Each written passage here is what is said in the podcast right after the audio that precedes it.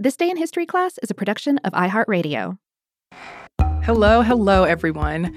Welcome to This Day in History class, where we bring you a new tidbit from history every day. Today is June 26, 2019.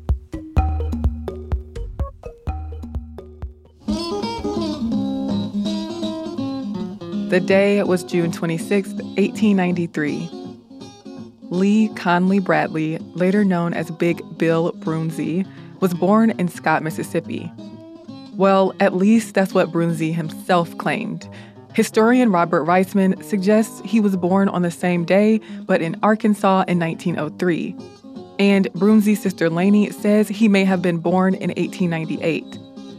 Some sources suggest that he claimed he was older than he actually was to be eligible for military service or to get Union benefits. Regardless, Broonzy became a world renowned blues singer, songwriter, and musician whose work inspired many musicians who came after him. Broonzy's parents were born into slavery. When he was born, his father was a sharecropper, and he was one of 17 children born to his parents. He grew up in Arkansas, and early on, he expressed an interest in music. His uncle, Jerry Belcher, taught him how to play a fiddle that was made from a cigar box. Broonzy called his uncle the greatest man in the world in music at that time.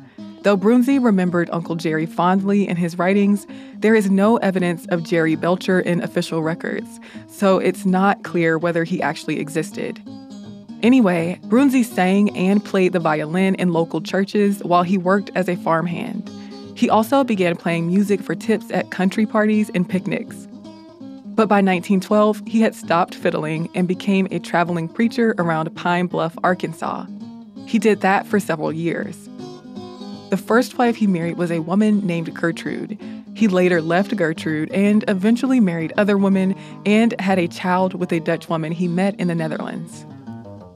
Around 1917, Broonzy was drafted into the army and sent to Europe to fight in World War I. After doing that for a couple of years, he returned to the United States. In the 1920s, he moved to Chicago and began working with the Pullman Company to make money, but he was still playing music. It was in Chicago where he began playing the guitar. Papa Charlie Jackson, a popular blues musician, helped teach him to play the guitar. In a 1958 interview, he claimed he started playing guitar in 1921, but, quote, didn't get good at it until 1923.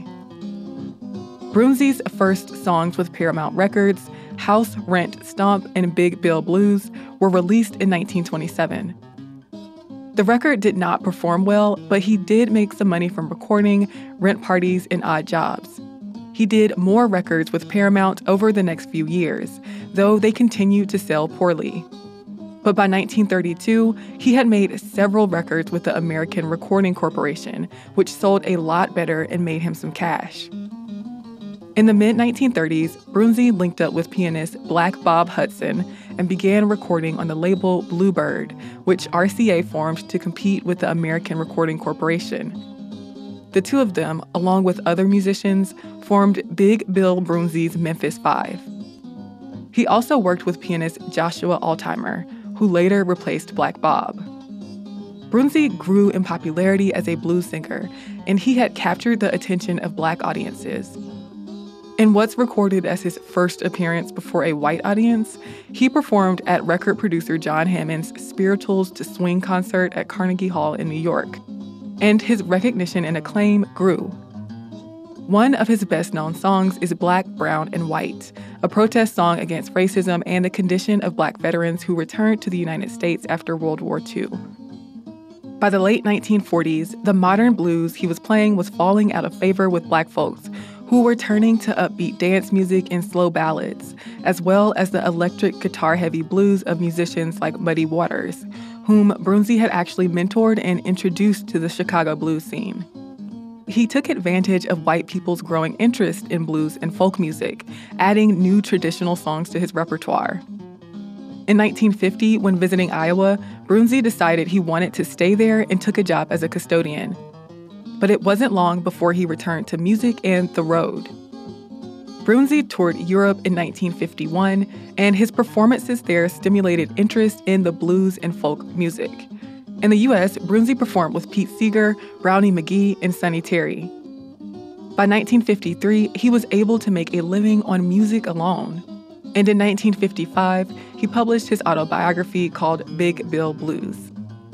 He also toured Africa, South America, Australia, and Southeast Asia. In 1957, he was diagnosed with throat cancer. He was unable to sing, but he continued playing the guitar.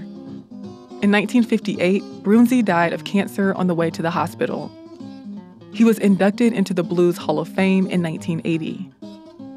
Many musicians have cited him as an influence, including Eric Clapton and Pete Townshend.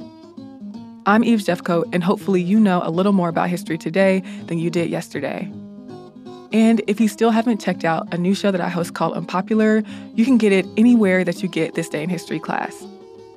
And if you're so inclined, you can follow us at TDIHC Podcast on Instagram, Facebook, and Twitter.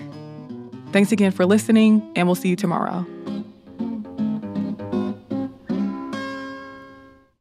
For more podcasts from iHeartRadio, visit the iHeartRadio app, Apple Podcasts, or wherever you listen to your favorite shows.